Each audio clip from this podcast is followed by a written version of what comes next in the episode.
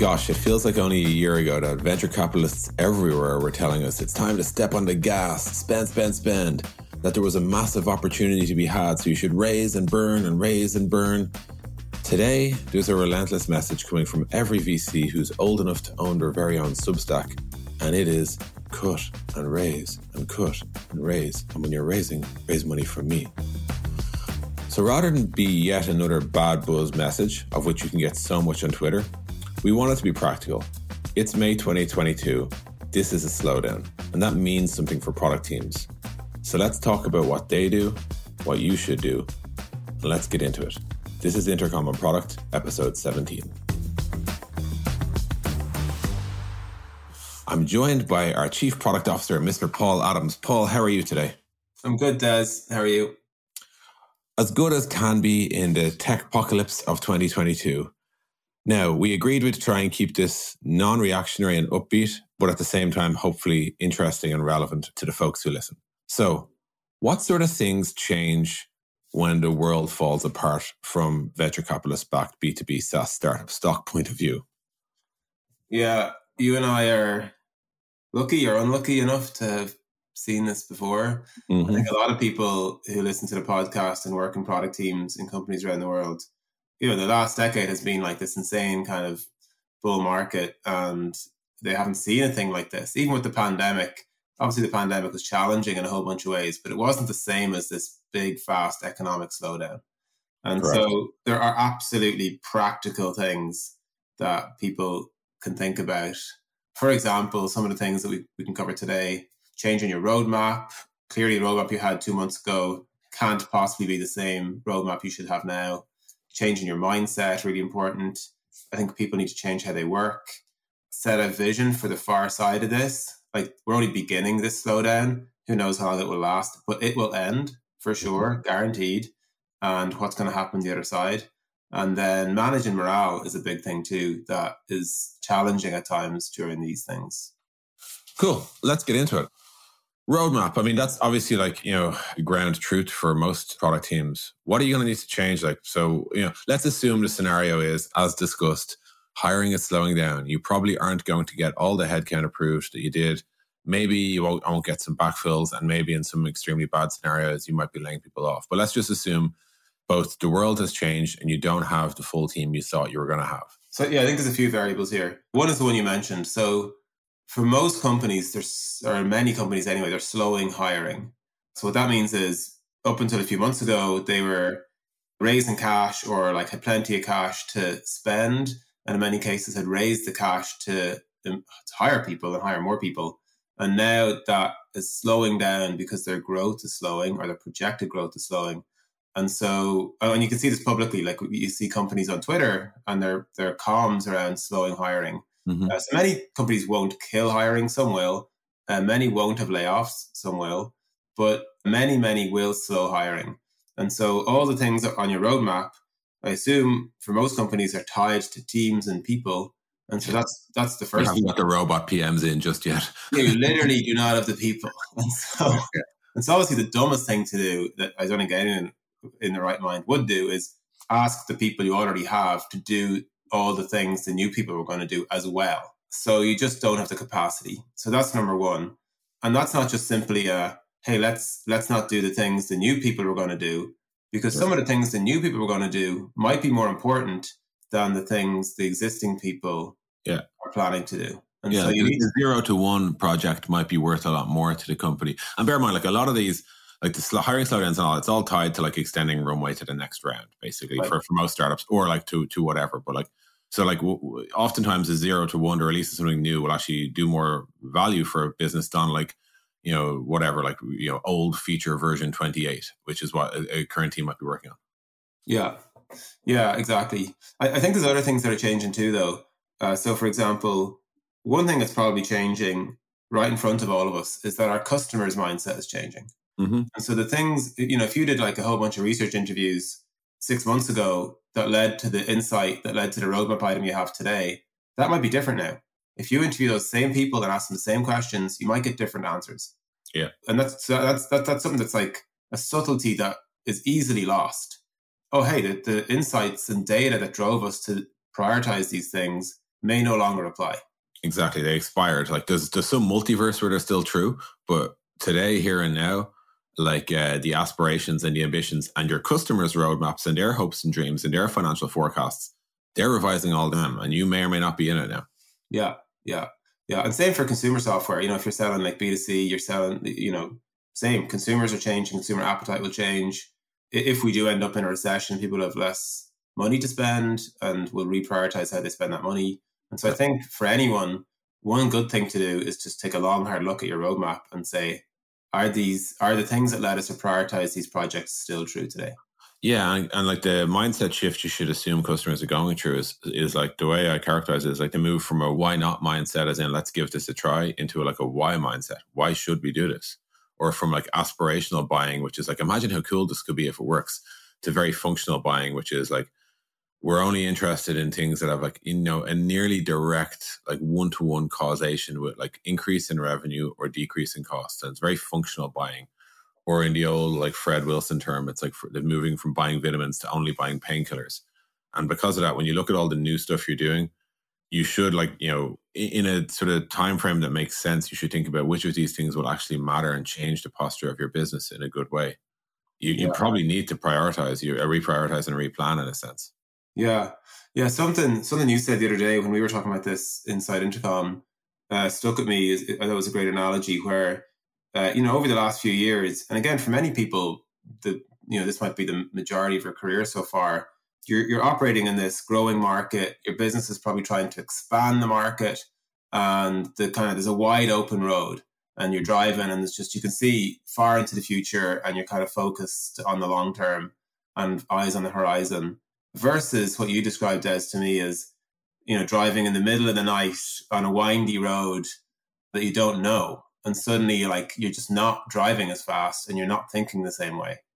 Yeah um, yeah you're looking at corners going i just need to get around this corner and then i'll deal with the next thing or whatever and i think there's a horizon thing there like for what it's worth like folks who are in really early startups and, and are listening this is their life normally like if you recall paul back in like in our series a days like 2013 or so it was very much like can we make the year you know, yeah. like because if we didn't, we were dead. You know, like there was like you know, so there, there was that sort of lingering existentialism that kind of governed things, which which definitely, as you recall, provides like a, a sharpening focus to what we do. And I think I think like that focus or that that mindset has to come back. Now the, the difference is, and this is the point you made to me, like if you just focus on sure things in the short term, it's a sure thing you'll have a short term. You know, you mm-hmm. actually have to have a plan for what comes next, and you you liken this to the horizon planning that you do. Yeah, so when we've mentioned this in the podcast before, we use Horizon Horizon one, two, three Horizon planning. I don't know was it McKinsey or who first came up with this thing, but somebody has paid a lot of money per hour for sure. Yeah, it, sounds like something the consulting firm would do. Uh, but we've we found it helpful, uh, and we use it in, in our own kind of specific way. But Horizon one is kind of the next twelve months, you know, optimizing our current business, and Horizon two is further out than that. You know, for us, it's anywhere from kind of 12, 18 out to 36 months, kind of two to three years out uh, which is more about thinking about new types of opportunities, expanding our business, expanding our strategy. And obviously, both of these time horizons matter. But I think depending on where you are as a company and depending on how things ha- are externally in the markets, you can focus more of your resources on one versus the other. Yeah. And I think one thing that a lot of companies should think about doing is pulling more people onto Horizon One. Yeah. Now, what the, the, obviously what's important there is you don't lose sight of Horizon Two. You're still yeah. planning for the long term. You're still making investments today that you won't see a return on for a year or multiple years, but that you think are strategically important. But I think Horizon One is now suddenly in like sharp focus. Yeah. And like you said, there's, there's that mm, getting back to that for bigger companies. There's a refocusing there that that's a little bit more like the survival mindset we would have had in the early days.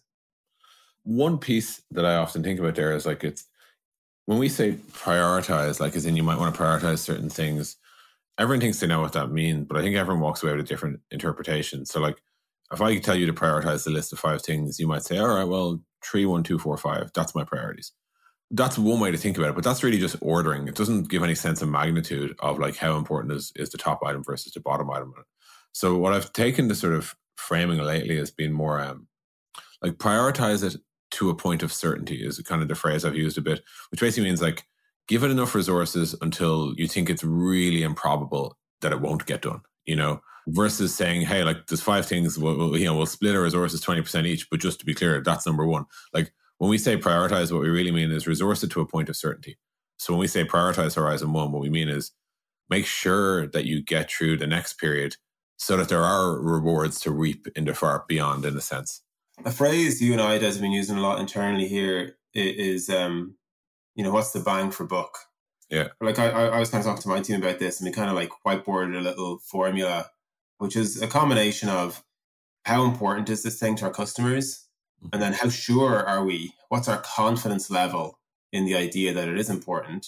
i.e., should we go and do more work to increase our confidence that it's important? And then what's our confidence in our ability to execute against it? Yeah. Uh, actually, the third thing is the outcome. Hey, how, you know, what's the outcome we'll get?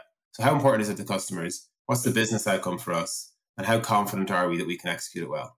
Yeah, and then and then the timing is just the how long does it take is just that's actually literally the horizon one versus two. Like, will this actually happen in a time frame that we can reap rewards? Yeah, so that, I think that's like that's plenty on roadmaps, but I think it's just good advice to critically look at the roadmap. When when the world changes, when your business changes, when customers' priorities changes and buying patterns change, it'd be a weird scenario if your roadmap was still perfectly accurate. Right. Uh, so so just have that have that in mind. All right. Next, you mentioned mindset. What sort of shifts would you like to see in mindsets in, in companies going through periods like this? Yeah, we kind of touched on it just there. The first mindset shift, I think, is is just to ruthlessly prioritize and again, like you said, these things kind of need clarification. So on the prioritization side, yeah, a stack rank list is a start, but it's much more about the confidence in our ability to execute the thing in a reasonable time frame. Mm-hmm. Uh, and you can like play with all these variables. You can scope smaller and pull in the time frame. You can add time by deciding you need higher confidence that it's important. Right? There's a whole bunch of things you can play with. And I think in in good times when the market's buoyant and you have more time and you have more runway, and even if you need to raise again, you know that you'll raise. You, you know, mm-hmm. there's plenty of people with plenty of cash looking to invest. So the pressure's off. You can tend to take your time, you know, and, and there isn't a ruthlessness about it. And you can do things like, you know, uh, I was going to say indulge in consensus building. And mm-hmm. maybe indulge is a good word actually to use right now. That there's like, hey, let's take our time and be thoughtful and involve everyone and make a good decision and then go execute. And I think there's a mi- big mindset shift required now. There's no time for that. There's mm-hmm. no time for that. And so you, you, you need to move into this other mindset, which is more about winning the market than it is about expanding the market. Yeah. And you just don't have time for consensus building. You got to get ruthless. Yeah, and the reason winning becomes more important than expanding is that just just generally speaking, in times like this, there's not a lot of new customers that emerge. Now, for sure, there'll be a lot of great startups genuinely, and, I, this isn't like pipe or puff or whatever. Like this is true. There'll be a lot of brilliant startups started over the next year or two years, but they're not going to be dropping like five grand a month in your software anytime soon. Mm-hmm. So, like, uh, generally speaking, the market tends to be a little bit static right now, and then in a couple years' time, it'll it'll boom again as those companies come to fruition. Something else I was just saying is like a point that has to get into the mindset of folks. Oftentimes, in in good times, and this is true, I think, whether you're seed or Series Z or whatever, if a product or like release like slips by like a month or two months or three months, whatever, generally speaking, that doesn't really matter because time horizons don't matter that much to you in a, in a sense. Like, as in, it would matter if it was a year late, but like a couple months or whatever, it doesn't matter. If you're like the worst case scenario would be like a company who's kind of caught halfway between one round and the next or whatever, where like they really don't want to have to go out and raise in a downturn the products need to land in time, not just like land, like, you know, if we're out of money in December and the product shows up on December 1st, that's not enough, you know. It's like it needs to land in time to actually impact the financial posture of the company and demonstrate significant growth metrics that can be either used to take you to like to extend your runway or used in a pitch deck to demonstrate like uh, additional value such that you can raise at a valuation you're satisfied with. But I guess like that's a really long monologue to say the timing matters more when you have less of it you know mm-hmm. yeah and, uh, and, i think like for for folks and it really is like the abc sort of stage startups it's definitely like it's not the likes of us but like for folks who like were like they're still actively measuring runway in months and they've probably seen it shrink maybe based on like some modeling they've done all of a sudden the dates get more important because mm-hmm. we expected our product to be live so that it would get used so that it would have such a change in our business or whatever yeah absolutely there's you know feedback loops that kick in whether it's customer feedback or like business dollars and the slower the loop or the, the longer it takes to get the loop going you know, yeah. the com- these compound. Absolutely. What about how, how a business works? How do you think about the changes that you might want to make there? Yeah, I, think this is a bit more practical, maybe maybe for people than than changing your mindset. It's easy for me to say, "Hey, you need to ruthlessly prioritize." Yeah. It's another thing to kind of think about what that means. But in here, like in terms of thinking about how you work, one kind of like analogy that comes to mind is like you know sailing in calm seas versus rough seas. Like we've all been sailing in calm seas, whether we realize it or not, even though it didn't feel like that at times when you're in your in the middle of your company. But you're, you know, sailing in, in calm seas, you can kind of like walk around the deck and help out, and you know, we're now sailing in stormy seas. Yeah. And stormy seas means like literally all hands on deck. Uh, which yeah. is that that's a phrase is probably from sailing. I just yeah. realized it's so it's all hands on deck. So what does that mean? It means blurring orgs and the boundaries between orgs. So for example, if the thing that needs to happen is that a PM has got to go in and help sales, the PM should go in and help sales. Yeah. Right? And people can't be saying like, "Oh, that's not my job. It's not my job to get on the sales call and do the demo." The salesperson, yeah. you know, if that's the thing that's going to make progress, that's the thing that the team should do. And so I'm reminded of Paul Graham's article from I think 2013, which was "Do things that don't scale." Yeah. Uh, and I think doing things. It's a good article for everyone to read in the midst of what's going on right now. Doing things that don't scale optimizing yeah. for progress over sustainable process. Yeah, is I think the the order of the day. Uh, you just need to think about how do we get this thing done. PMs helping sales, lot, lots yeah. of examples like that. Changing people's remits were necessary. Hey, you know, two months ago, I, I guess like the extreme example. Two months ago, I hired you to do X, but like, hey, we're in stormy seas now, and X yeah. is not appropriate. Yeah. I need you to do Y. And so that's a two sided thing. You know, the leaders and managers need to make the call to say, hey, let's not work on X, you got to work on Y. And then the team needs to be open minded, flexible, and say, hey, working on Y is going to be a new learning experience for me. Yeah. And a good one. And through my career, I'll be in calm seas and stormy seas, and I'm about to learn how to sail in stormy seas. The thing I was talking to a different company about uh, during the week was just like, it's more important that you get the right thing done, even if it's done the wrong way by the wrong person, mm-hmm. than it is you have all the right people doing all the wrong things. Yeah. And I think sometimes companies, when they cling to titles and process and all that, they generally tend to focus on like all, all our ducks in a row, everyone doing exactly what they're employed to do or whatever. And like, meanwhile, there's like burning fires, but it's okay because it wasn't their job to put it out. Whereas I'm always like, sort of, you know, similar to your PM example, it's like, if there's a problem, it's very tempting in calm seas to be like, well, that sounds like that's a problem. So what we should do is go and hire a director, and over the course of the next six months, they'll come in, they'll hire their team, and they'll address the problem.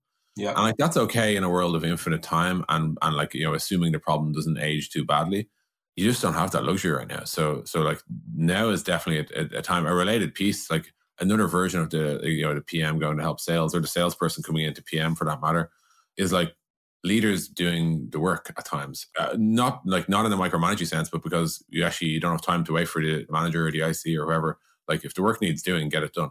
Like yeah, absolutely. You know, and that is like a, I think a, a shift where where you know you're working in a suboptimal way, but you actually don't have the luxury of working towards optimality right now. You have the luxury towards opting uh, working towards survival. Uh, yeah, it's something I'd, re- I'd really encourage people to think about because again, I, I, I don't think a lot of people might have experienced this type of challenge before.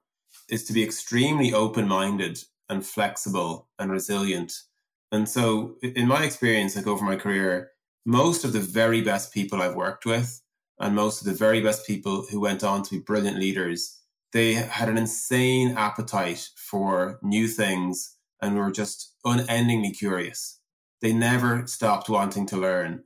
And and if they didn't know about a thing, uh, like a part of the business, hey, how does that work? They would just go in and find out, and they'd learn and talk to people and ask them about their jobs and what they do and how it works and how it connects. And they're just forever connecting together different parts of a company and how it all all you know makes the whole. And so this, I think, actually for many people will be career defining changes in their remit, and they'll go and work on a thing for three months and come out the other end or longer maybe and realize you know months and years into the future that was a defining moment in my ability to be a brilliant leader. Phrase crucible moments. I can't remember who it was but somebody has a famous phrase. I'm guessing it's some venture capitalist but they, they call them crucible moments like moments where you're literally like you know you can emerge stronger or weaker and, and like i think people who can demonstrate the resilience uh, and the flexibility and just the creativity to like to adapt, they'll come out such powerhouse people on the far side. Yeah. What about just outside of like the practical and tactical and how you work with your team or how your team works or whatever? How do you think about it like more like putting on your actual CPO cap and thinking about like how do you communicate to your, your broader organization or maybe even the entire company? What's important there? Yeah, I, I think um, you know one whole area is managing morale, which I think we should get into now in a second. And managing morale is really important, but be- before we kind of go there, what's really critical for people to realize is that you know, if anything's true in the kind of economy we've witnessed over the last hundred years or so, it goes up and then it goes down and it goes back up again and it goes down and up and down and up. Always. Every time it's gone down, it's gone up again. And every time mm-hmm. it's gone up, it's gone back down again. And so obviously the peaks and troughs can change and the length of time can change. So we're going down now. Uh, we don't know how far we're going down. We don't know how long it will last, but it will go back up again. You have to, as a leader, think about the fact that it will go back up again and for all the like pragmatic, hey, make sure you come out the other side alive. I think you need to think about coming out the other side thriving and mm-hmm. healthy. And you need to keep thinking about the vision for the company you want to be on the far side of this. Yeah. And, and the product you want to have on the far side of this. Which again, back to the first thing we talked about, may not be the same product that you thought you needed two yeah. months ago. And so you've got to think about that. And I think like the anatomy of that vision, I mean, every company, like, you know, we've talked about missions and visions on the podcast before, so we don't repeat all that. But I think it's a time to remind people what one, why the broader picture matters. Like, so if you're in a project management org, you're helping people collaborate. and You're ultimately enabling creative people all over the world to realize their true potential. At Intercom, we say our mission is to make internet business personal Stripe will increase the GDP of the internet. We know all we, we know all of the sort of the famous missions in a sense. The idea here is to like remind people that like there might be a patchy period, but what we're doing is really important. The work is really important. And we probably have a bigger job to do because of this. Mm-hmm. You know, like I suspect more business will happen online. I suspect we'll have a bigger job to do, like uh, to serve it all. So it's it's about reminding people that the you know that the work is actually important so like, yes, we, we, we might be in a bit more like practical tactical mode, and that can generally tend to sort of narrow your time horizon a little bit to think about the short term. But knowing that like you actually are playing for a bigger prize and that there is a there to get to, and to communicate that to just remind people that like you know, on the far side of this, here's how we'll sit in our competitive landscape. Here's what our product will, the capabilities our product will have. Here's the problems in our business today that we will have solved.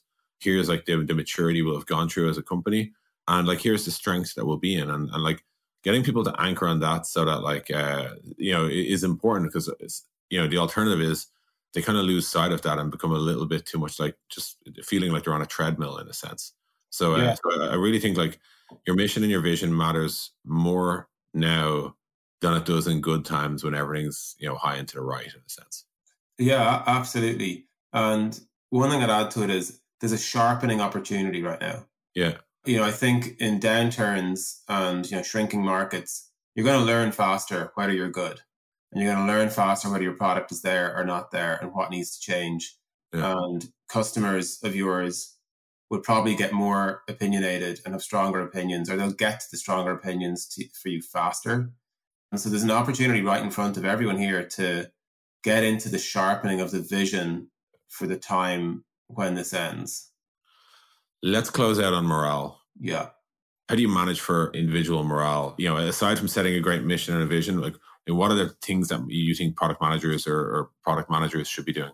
This is actually an interesting thing because you know, obviously, the things a lot of people are experiencing are uh, new and not necessarily uh, happy times.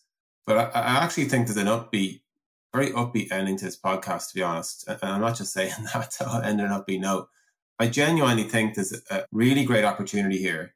So, for example, you know, there's a, fra- a phrase that goes something like, "What doesn't kill you will make you stronger." Yeah.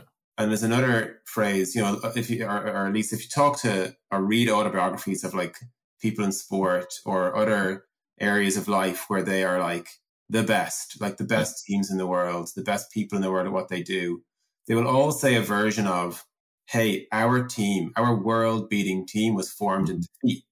It wasn't formed when we won. Yeah. Like winning together is easy. It's good times. but you know, the, the best teams form when you're losing and you have to look each other in the eye and say, what are we going to do? Like yeah. we are in the trenches together. We're in mm-hmm. this together. There's a survival instinct. And I actually, I don't like the fact that you're kind of down in the trenches, whatever, but I do like the opportunity it presents to form the best possible teams you can. Yeah. And so I think that's like an opportunity that, that the people should really embrace eh, because the, the reality isn't changing. So let's yeah. embrace the opportunity it presents. And then for people who, who aren't in leadership positions, I think it's really important to assume the best intent from the leaders. You know, the leaders are literally trying to keep the company healthy, um, making sure you come out stronger. And for, I think most companies, they really do have the best intent. And I think people need to assume the best intent and stay positive and not get cynical. And like, that's really, really important. Well, um, I'd say also along with assuming best intent, like share what you see as well. Like sometimes like the folks like closer to the wire, closer to the customers, closer to the product, they just see more opportunity. They see more edge cases. They see more like bugs in the in the strategy or whatever. And I think it's really important that like, yeah, you, you know, it, it's both possible that you can assume your manager has the best intent, but you can also still believe that they're wrong and, and tell them what, what they're not getting or whatever. I think like it's like really healthy information flow is important. Much like you would say, um, everyone should be open minded and in the roles they take. I think like, you know, it's definitely a time where managers need to be more willing to like to to listen to what's going on in the front line as well. Just to make sure like there's absolute perfect information flow. hundred percent. And even just get down there themselves. Yeah, yeah, absolutely. You, you know, and like see it directly observe what's happening and what other people are saying and try and help out. Uh, that's again a blurring the boundaries thing isn't just yeah. from org to org, but it's also yeah. like Zoom hierarchy too. Yeah, absolutely. Okay, well, let's try wrap this up. I guess like the main thing I, would say, just from my experience of all this, like you can and will get through this as long as you're willing to like stare at it openly and honestly and make changes. Like changes, like you know, canceling a roadmap item or something like that. Like they can be painful, they can be annoying, they can be like messy conversations. For a lot of folks, it'll be a new challenge and a new muscle to grow. But genuinely, like people, teams, and companies emerge stronger and sharper and more experienced, even though this sucks. And obviously, we wish them the best. What will we talk about next week, Paul? How about something much more on form? Jobs to be done version two. there you go. Yeah. yeah, perfect. Okay, that has been Intercom on Product episode 17. Thank you all for listening. Take care. This is Intercom on Product.